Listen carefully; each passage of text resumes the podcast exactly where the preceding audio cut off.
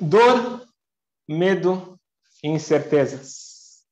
Uma forma proativa e saudável de lidar e viver. Essa aula de hoje nós vamos dedicar Leilu Nishmat para a elevação da alma de um amigo, Chaim Ben Mordechai, Sr. Jaime Klein, que nos deixou exatamente um ano. Esse é o primeiro Yortzeit,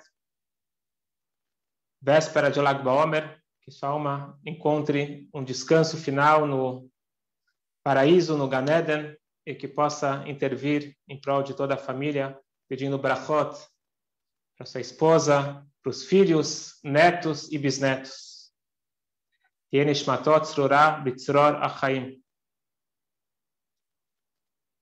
Estamos todos vivendo uma época de muitas perdas. Perdas de pessoas, perdas de referência, perda de trabalho, vida social, enfim, a vida de todos nós mudou drasticamente nos últimos 14 meses. E é sempre bom ver qual que é a forma judaica de lidar com cada situação da vida, principalmente em momentos de dor e sofrimento. Buscamos alguma resposta, algum consolo, algum caminho dentro do nosso manual, dentro da Torá, dentro do judaísmo e principalmente dentro da mística judaica. Queria compartilhar com vocês algo que eu vivi relativamente de perto, obviamente que uma forma virtual, mas com o coração perto.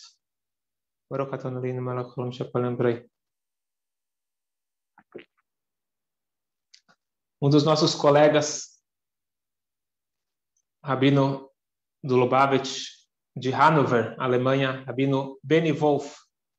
Ele foi uma das vítimas, com apenas 43 anos, logo no início do Covid, no, em abril ano passado. Ele se foi rapidamente, deixando sua jovem esposa e oito filhos, sendo o menor de quatro anos. Ele foi internado ele começou com suspeita, sintomas de Covid, ele foi internado, parecia que tudo ia ficar bem. Ele estava otimista, estava mandando selfie, e de repente ele liga para sua esposa e fala: Stern, eles pediram aqui que eles vão ter que me entubar por alguns dias. E ela, ela começou a entrar em pânico, perguntar o que aconteceu. Tiraram o telefone da mão dele e desligaram a ligação. Ela não entendeu nada. Ela, ninguém ainda estava entendendo o que estava acontecendo no mundo.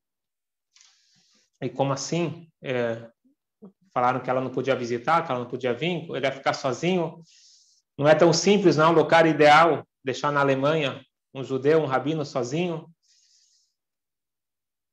Enquanto isso, descobriram que não era Covid, era uma bactéria rara no sangue, mas mesmo assim, eles não deixaram ela visitar. E assim ela ela e todos rezando, falando Teilim, Salmos. Passaram-se três semanas, ele ainda entubado. Ligaram do hospital. Era sexta-feira, um pouquinho antes do Shabat, e falaram, a enfermeira falou, o médico está pedindo para você vir ver o seu marido. Por mais que estava claro o sinal, o que, que o médico estava querendo dizer, ela se recusou a acreditar. Ela entra no quarto do hospital, ele está sedado, provavelmente na UTI, né?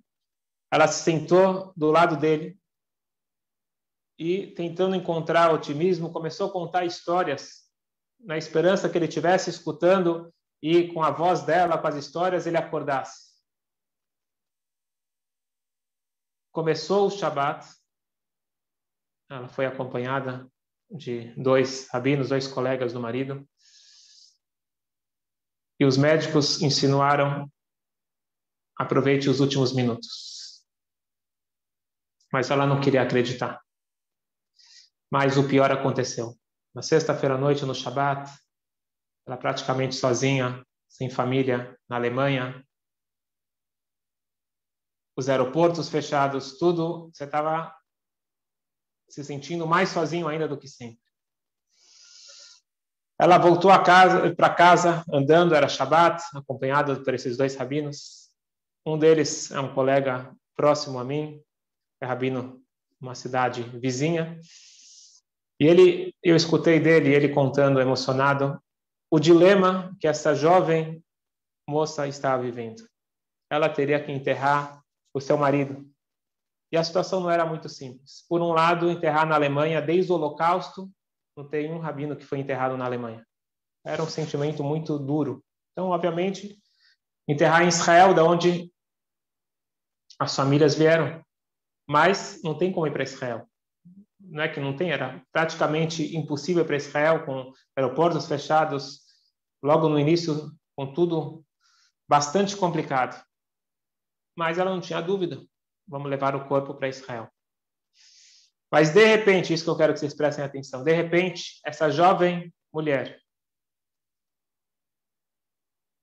ela para e ela falou para esses dois rabinos, falou, não, de jeito nenhum. Eu mudei de ideia. Algumas horas depois que o marido faleceu. O óbvio era enterrar o marido em Israel, a família volta para Israel e reconstrói a sua, a sua vida. Ela disse: O que será de Hanover? Todas as pessoas que dependem de nós para ter uma educação judaica. As aulas, as atividades, as refeições de Shabat, as festas todas essas pessoas do mundo todo que vêm para tratamento médico, os grandes hospitais da cidade, que são muito famosos. E nós mandamos comida de Shabat. Quem vai cuidar de todas essas pessoas? O que será de tudo isso? E num ato de coragem e liderança, ela tomou a decisão, sozinha. E ela falou o seguinte: vamos enterrar o Beni aqui em Hannover, na Alemanha, perto da sua comunidade. E eu, junto com meus filhos, vamos continuar aqui com o trabalho comunitário até Mashiach. Eu assisti o documentário que eles fizeram, emocionante é pouco. Vendo os filhos pequenos, no, o enterro não podia ter ninguém, estava só os filhos. E eu acho que um irmão do Beni e as crianças pequenininhas falando Kadish, Logo depois mostra o filho mais velho, não tão grande, 14 anos, coordenando o minyan na sinagoga. E há duas semanas, exatamente no dia do Yortzai dele, foi inaugurado. O nome dele era Beni Binyamin, foi inaugurado Beit Binyamin.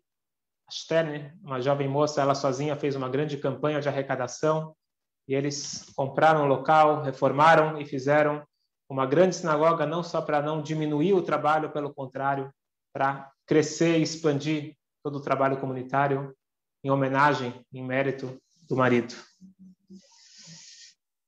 Sem dúvida, muito emocionante e motivador. E eu pergunto para vocês hoje, da onde essa mulher recebe essas forças? Como pessoas, simples pessoas, seres humanos, com sentimentos, conseguem se reerguer, e não só se reerguer, com tanta motivação, com tanta garra. Como que é possível deixar de lado os pensamentos mais comuns de desistência, tristeza, depressão e seguir em frente, com alegria, com força, com entusiasmo?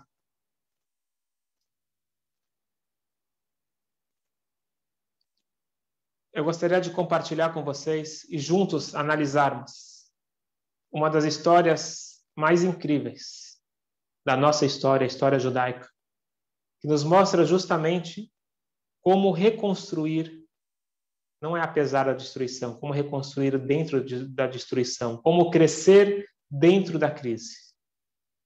Vai ser um ensinamento importante para todos nós, sempre, mas especialmente nos momentos que a humanidade está vivendo hoje.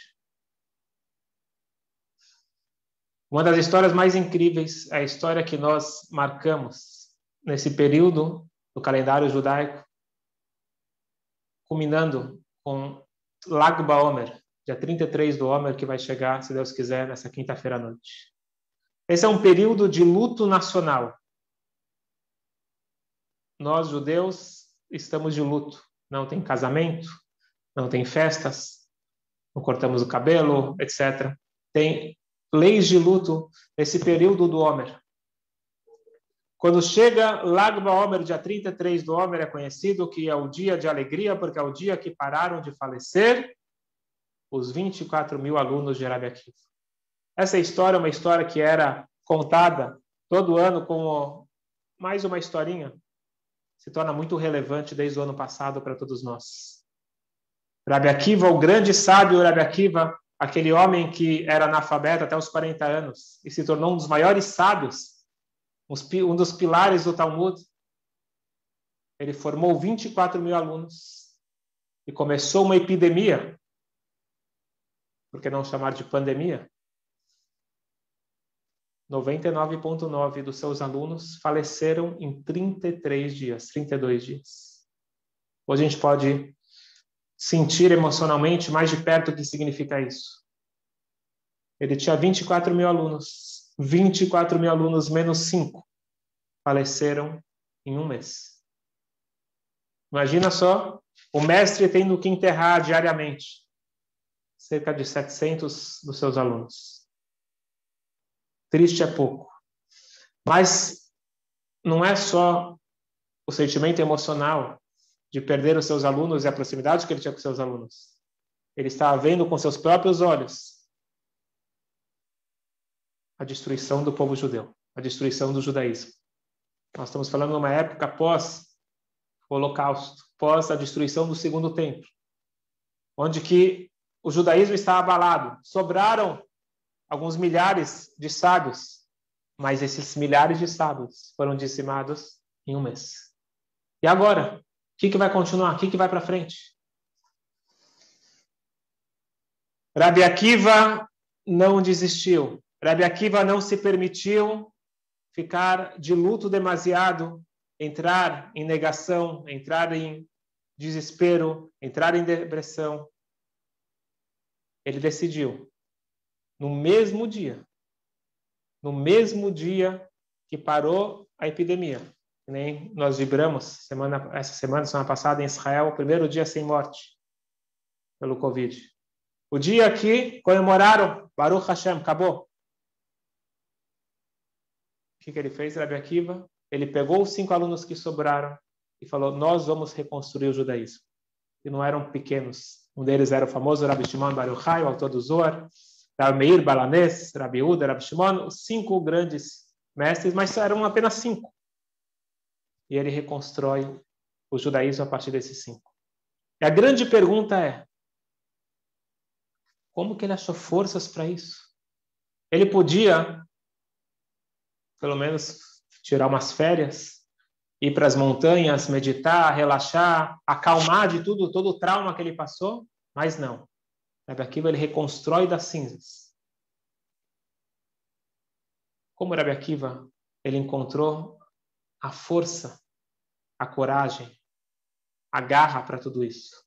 E não é porque ele era Arabi Akiva, o grande mestre, que nós não podemos aprender dele.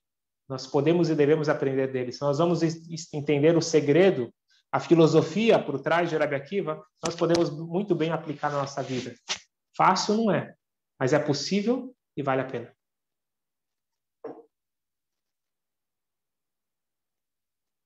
É interessante que o dia de Lag Baomer, o dia de Homer, na verdade, esse período de Homer, na realidade é um conflito de emoções. Todos nós conhecemos como dias de luto. Tanto é que quando você quer marcar um casamento, você abre o calendário, esse período está bloqueado, não tem como marcar festa. Então, é um momento de luto. Isso aqui, grande parte de nós conhecemos. Mas se nós formos para a origem desse período, esse período é maravilhoso. Da onde que surgiram esses 49 dias do Homer? O povo judeu sai do Egito e é prometido, e na verdade esse era o objetivo da saída do Egito, no final de 49 dias, no 50 dia, vocês vão receber a Torá. Dizem os grandes sábios, Nachmanides, Ramban, esses 49 dias é, é igual uma noiva se preparando para o grande casamento. Ela está arrumando o vestido, está emocionada, antecipando aquele grande momento. O povo judeu era noiva, Deus o noivo, o casamento, a entrega da Torá. E o povo judeu começou a contar os dias. Quantos dias até o grande dia? Um, dois, três, eles iam contando até chegar ao quinquagésimo dia.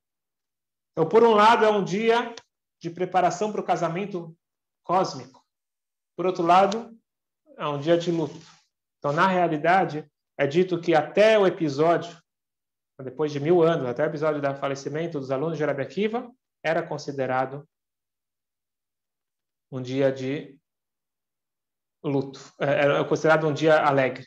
A partir do falecimento dos alunos de Rabi Akiva, se tornou dias de luto. Exceto Lag Baomer, que é o dia que eles pararam de falecer, e nesse dia é um, grande dia, um dia de grande alegria, um dia de brachot, um dia de milagres, um dia propício para bons fluidos virem para esse mundo, que nem vieram naquele momento de destruição e de caos pós-destruição do segundo templo. A cada ano se repete essa energia muito forte, devido a um grande aluno de Rabbi Akiva, um dos cinco, Rabbi Shimon Bar Yochai. Rabbi Shimon Bar Yochai, ele teve a sua elevação espiritual. Ele não chama de falecimento, ele chama de casamento. É o dia que ele finalmente a alma dele casou com Deus. Chegou no grau máximo e ele pediu que todo mundo se alegrasse nesse dia e ele garantiu inúmeras brachot, milagres, para quem festejar junto com ele. Existe o famoso costume de acender uma fogueira. Quando nós homenageamos uma pessoa falecida, uma alma, nós acendemos uma vela, porque a vela representa a alma. Agora, tem almas que uma vela não basta, precisa de uma fogueira. Essa era a alma de Rabbi Shimon Bar Yochai. Aproveito para convidar todos, se Deus quiser, quinta-feira à noite nós vamos ter, de certa forma, uma festa virtual, mas vamos estar juntos de coração aqui em Israel. Vamos ter uma transmissão ao vivo lá do local de descanso do Rabbi Shimon Baruchai, exatamente no momento onde ele ascendeu para o céu, onde viram aquela grande luz, e nós vamos poder enviar nossos nomes com pedidos de brachot para serem recitados perto do túmulo do Rabbi Shimon. Vamos ter um enviado especial representando a nossa comunidade e todos que quiserem enviar os seus nomes, depois a gente vai enviar o link para poder participar.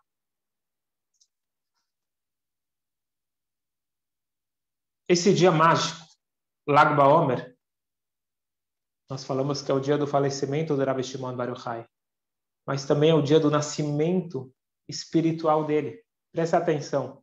Esse foi o dia que o mestre, o Rabbi Akiva, falou: Shimon, vem aqui. O mundo está destruído. Não entre em desespero. Você, você e você, ele pegou os cinco e deu a responsabilidade. Você é o novo líder. Ele incumbiu Rabbi Shimon e seus colegas de assumirem a responsabilidade. Eles assumiram. Então, Rabbi Shimon, nesse dia, ele nasce espiritualmente. E nesse dia, ele finaliza o seu trabalho espiritual e sua alma ascende ao céu. E o ciclo se fecha. Mas a minha pergunta para vocês é a seguinte: tudo bem, nós temos a, a, a festa que Rabbi Shimon pediu para fazer no dia do seu falecimento. Ok. Mas muita gente fala que a festa também é porque pararam de falecer. Calma aí. Que festa é essa?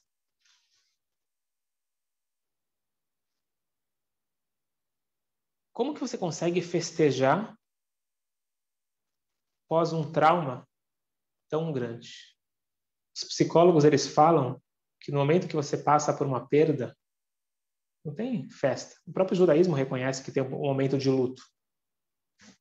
Ah, é, é uma, uma mitzvah sentar sete dias de luto, depois os 30 dias, depois os filhos ficam um ano de luto pelos seus pais. Rabi Akiva aqui não teve um momento de luto e nem teve aqueles, aquelas cinco etapas que os psicólogos falam e a Torá fala, negação, raiva, etc. As cinco etapas que são saudáveis. Passar por essas etapas para poder retornar para a vida. E Rabi Akiva, de repente, será que ele era avoado? Será que ele era uma pessoa que estava vivendo em negação, ninguém morreu, está tudo bem? De jeito nenhum. Rabi Shimon Bar eh, Rabi Akiva, ele era uma pessoa bastante consciente. Ele sabia exatamente o que aconteceu. E justamente porque ele sabia o que aconteceu, que ele fez o que ele fez. E ele deixou esse legado para todos nós. Que é a força incrível de você passar pelo luto, qualquer tipo de luto que seja, qualquer tipo de perda, você conseguir não só superar, você conseguir crescer. Quando chega o Shiva, que é o momento de luto mais intenso, a primeira semana, muita gente fica com aquele sentimento ou de tristeza e depressão, que não é positivo, ou fica com aquele sentimento, vai, que acaba isso logo para eu poder voltar para minha vida. Nenhum dos dois. O Shiva tem que ser vivido. Mas luto não quer dizer depressão. Luto quer dizer reflexão. Luto quer dizer reflexão. Muita gente critica e fala: ah, aquele cara lá começou a ir na sinagoga porque faleceu o pai dele. E falam isso de uma forma crítica. Queria convidar vocês para ver de uma, por um outro ângulo. Aquele cara teve uma perda e ele decidiu crescer. Todos nós temos perdas, todos nós temos quebras, momentos de dificuldades na vida, e é um, toda dificuldade é um momento de reflexão. Os espertos aproveitam a reflexão e mudam. E os tolos deixam passar. Rabi Akiva não deixou passar. Rabi Akiva, ele entendeu que ele tinha que agir e rápido.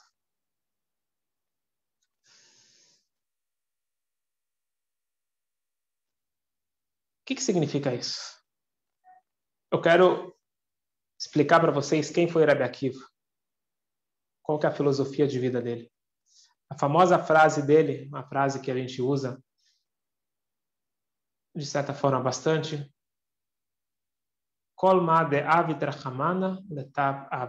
tudo que Deus faz é para o bem. Tudo que Deus faz é para o bem. Ele não vê o mal. Não é que tem o meio copo cheio, o meio copo vazio. O copo está sempre cheio. Por que o copo está sempre cheio? Depois eu vou tentar traduzir isso de uma forma mais é, real para cada um de nós. Mas vamos só ver como que Rabbi Akiva enxergava isso. O copo está sempre cheio. Por quê? Porque tudo que acontece no mundo vem de Deus. E se tudo que acontece no mundo vem de Deus, e Deus é bom, portanto, tudo é bom.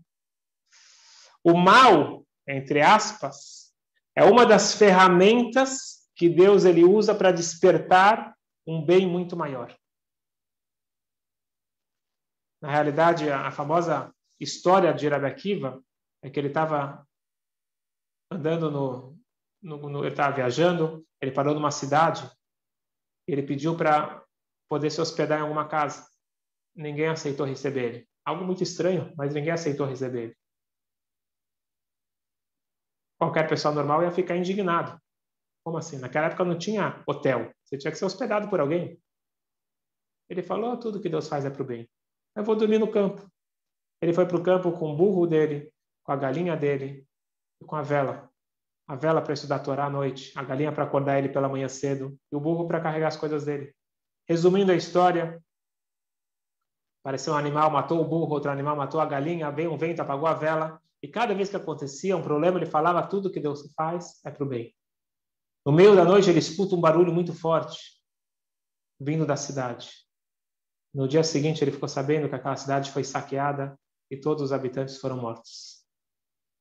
E aí ele entendeu que se ele tivesse sido hospedado lá, não seria para o bem. Isso que ele não foi hospedado, isso que não tinha animal fazendo barulho e nem vela para identificar onde ele estava, isso foi que salvou a vida dele. Tem duas formas de você enxergar a vida: a forma infantil e a forma madura. Uma criança, quando o pai dá um castigo, na verdade a palavra não seria castigo, mas quando o, quando o pai dá uma consequência devido à sua conduta errada, uma, uma criancinha chora e não entende por que o pai está fazendo isso. Alguém um pouco mais maduro vai entender: meu pai me ama tanto, ele quer o meu bem, Ele quer me educar. Eu fiz algo que eu tenho que aprender. Ele está me educando por amor, não por raiva. Ele me colocou aqui no quarto para pensar, para refletir, porque ele quer que eu melhore, ele quer que eu amadureça. Tudo que Hashem faz é para o bem. E esse lema de vida dele não era tão fácil, nem os seus colegas conseguiam chegar nesse nível. É um, uma passagem, nesse momento, tenta imaginar pós-holocausto. Falo pós-holocausto para conseguir entender um pouquinho o que, que os judeus estavam vivendo. O templo sagrado, que era referência espiritual, foi destruída. Perderam a autonomia, foram exilados para Roma, foram mortos, saqueados. Jerusalém estava destruído. E sobraram alguns sábios, como eu disse. O Rabi Akiva, alguns dos seus colegas e seus alunos. Conta o Talmud, no final do Tratado de Makot, o Rabi Akiva ele estava andando com seus colegas, Rabban Gamliel, Rabbi Lazar Ben Azaria, Rabbi Yoshua, eles estavam andando e eles chegaram no lugar que dava para avistar, pela primeira vez eles estavam vendo o templo sagrado destruído. Existe uma lei que nós ficamos de luto pela destruição do templo. Tisha é o dia de luto nacional pela destruição dos templos. Quando você vê o templo destruído, quando você chega lá no Kotel, você vê o Kotel, existe um, um costume, uma mitzvah de rasgar a roupa, igual se rasga num luto por um, por um, por, por um ente querido. Eles rasgaram a roupa e eles começaram a chorar. Só que de repente eles olham para o lado e o Rabi Akiva está rindo. Eles falaram que, que estranho, o que está acontecendo? Rabi Akiva está rindo, eles estão chorando. Eles falam, Akiva, olha lá, está destruído, tem raposas saindo de dentro do santo dos santos. O que, que você está rindo? Qual que é a graça? O lugar tão sagrado, onde só o sumo sacerdote entrava, no dia mais sagrado do ano, com tanta preparação, e agora tem bichos, tem animais andando lá dentro, tudo destruído. O Rabi Akiva vira para eles e fala: Por que, que vocês estão chorando? Porque a gente está chorando, você não está vendo? Olha só, olha como está destruído o nosso lugar sagrado. Disse Rabi Akiva, é por isso que eu estou rindo. Tem duas profecias no Tanakh. Está escrito em Uriah, Sion Sadet Echerash. Sion é um apelido para Jerusalém. Ele vai ser arado como um campo, vai ser destruído como, como se fosse um campo arado, cheio de buracos. E tem outra profecia, de Zachariah. Ode a chuvos kenimos kenot, Ainda vai chegar um momento onde vai ter senhores e senhoras, crianças, meninos e meninas brincando nas praças de Jerusalém. Entre parênteses, fiquei muito emocionado. Tem uma praça lá na Cidade Velha, que eu passei lá bem sábado à tarde, sábado à tarde. Tinha um monte de crianças brincando, pessoas mais velhas sentadas nos bancos. E de repente eu vi que tinha uma placa escrito justamente esse versículo. E você já, já vê é, como que nós estamos muito próximos, onde já está se concretizando a, a, volta e, se Deus quiser, com a reconstrução do Beit HaMikdash vai estar completo, com Mashiach. Então, Rabi Akiva ele virou para os amigos e falou o seguinte, eu estou rindo, estou rindo de felicidade. Nós temos dois tipos de profecia. É a profecia negativa e a profecia positiva. Quando um profeta ele fala que vai acontecer algo de negativo, não é certeza que vai acontecer. Porque o povo pode fazer chuva, a pessoa pode fazer chuva, pode se arrepender e a profecia não se materializa. Porém, uma profecia positiva tem que acontecer, porque senão ele é um profeta falso.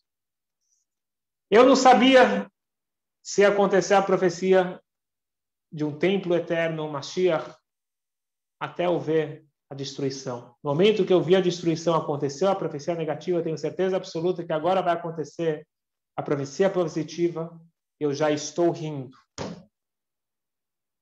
Calma aí. Você já está rindo. Você está rindo do quê?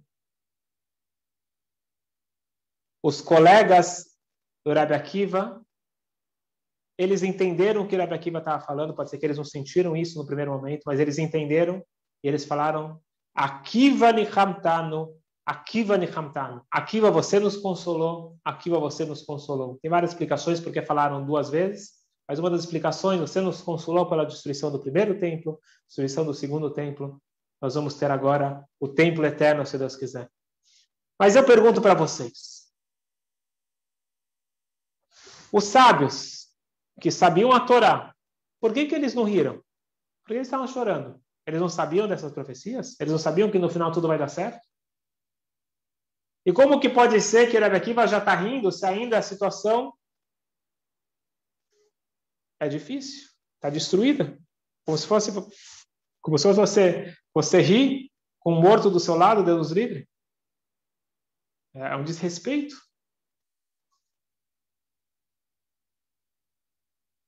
Só que eu quero que vocês prestem atenção. Tem inúmeros versículos na Torá falando da destruição de Etzion.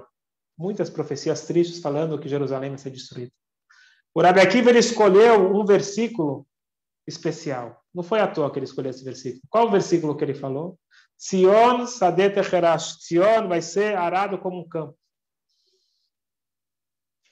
Temos a visão infantil e a visão madura. Uma criança que vê um trator passando em cima de um campo, ele pergunta para sua mãe: o que, que eles estão quebrando, destruindo esse campo, fazendo um monte de buracos? Tinha um gramado lindo, dá para jogar futebol, de repente agora eles estão passando é, o trator, ficou uma lama, estão sujando, estão quebrando, estão destruindo. Só que a criança mais madura vai entender que eles estão destruindo, não. Eles estão preparando para algo muito melhor. Para nascer, para florescer. Algo que não existia antes. Rabi Akiva, ele entendeu que não é um mal que amanhã vai ser bom.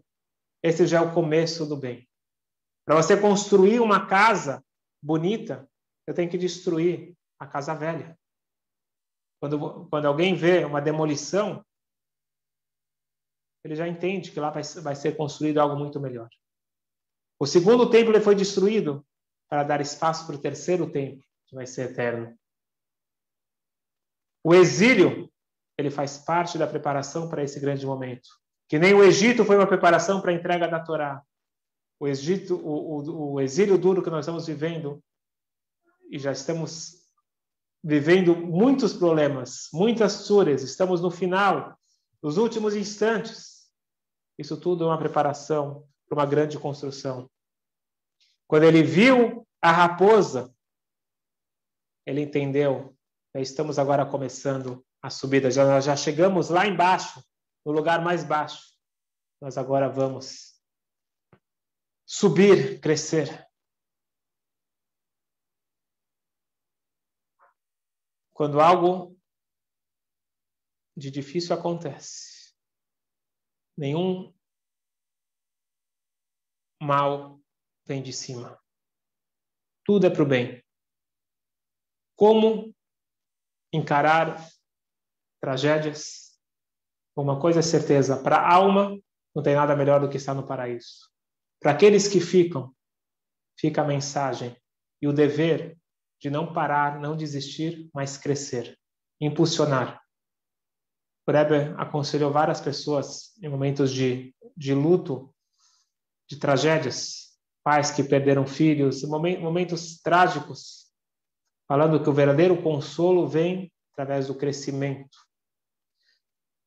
Quando foram assassinadas cinco crianças numa escola em Israel, por terroristas, logo no início, acho que na década de 50, talvez 60, o Rebbe falou: o consolo vai vir de fortificar agora a educação judaica. Eles tiraram cinco estudantes. Vamos agora arrumar muito mais. Ah, você está negando? Você está desvalorizando? Pelo contrário. Você tem que usar isso como impulso, que nem a Stern, ela falou, eu não vou embora da Alemanha. Eu não vou manter meia boca. Eu vou construir algo muito maior, algo muito melhor. Esta é a atitude judaica. Eu fiz questão de contar uma história real de uma jovem moça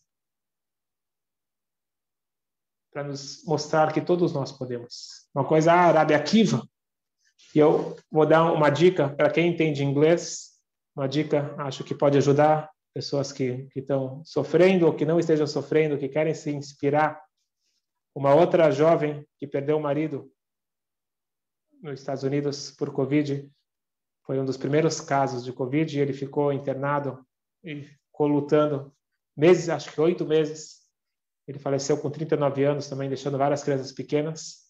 E a esposa dele se tornou uma fonte de inspiração para milhares de pessoas. O nome dela é Sara Dux. Sara com H, Dux, D-U-K-E-S. Quem, quem entende inglês, vale a pena, vai no Facebook, procura o nome dela e realmente dá força. Você vê pessoas normais, pessoas que têm todo o direito de se afundar numa depressão e culpar o mundo, Deus, etc. E encontram forças internas para superar.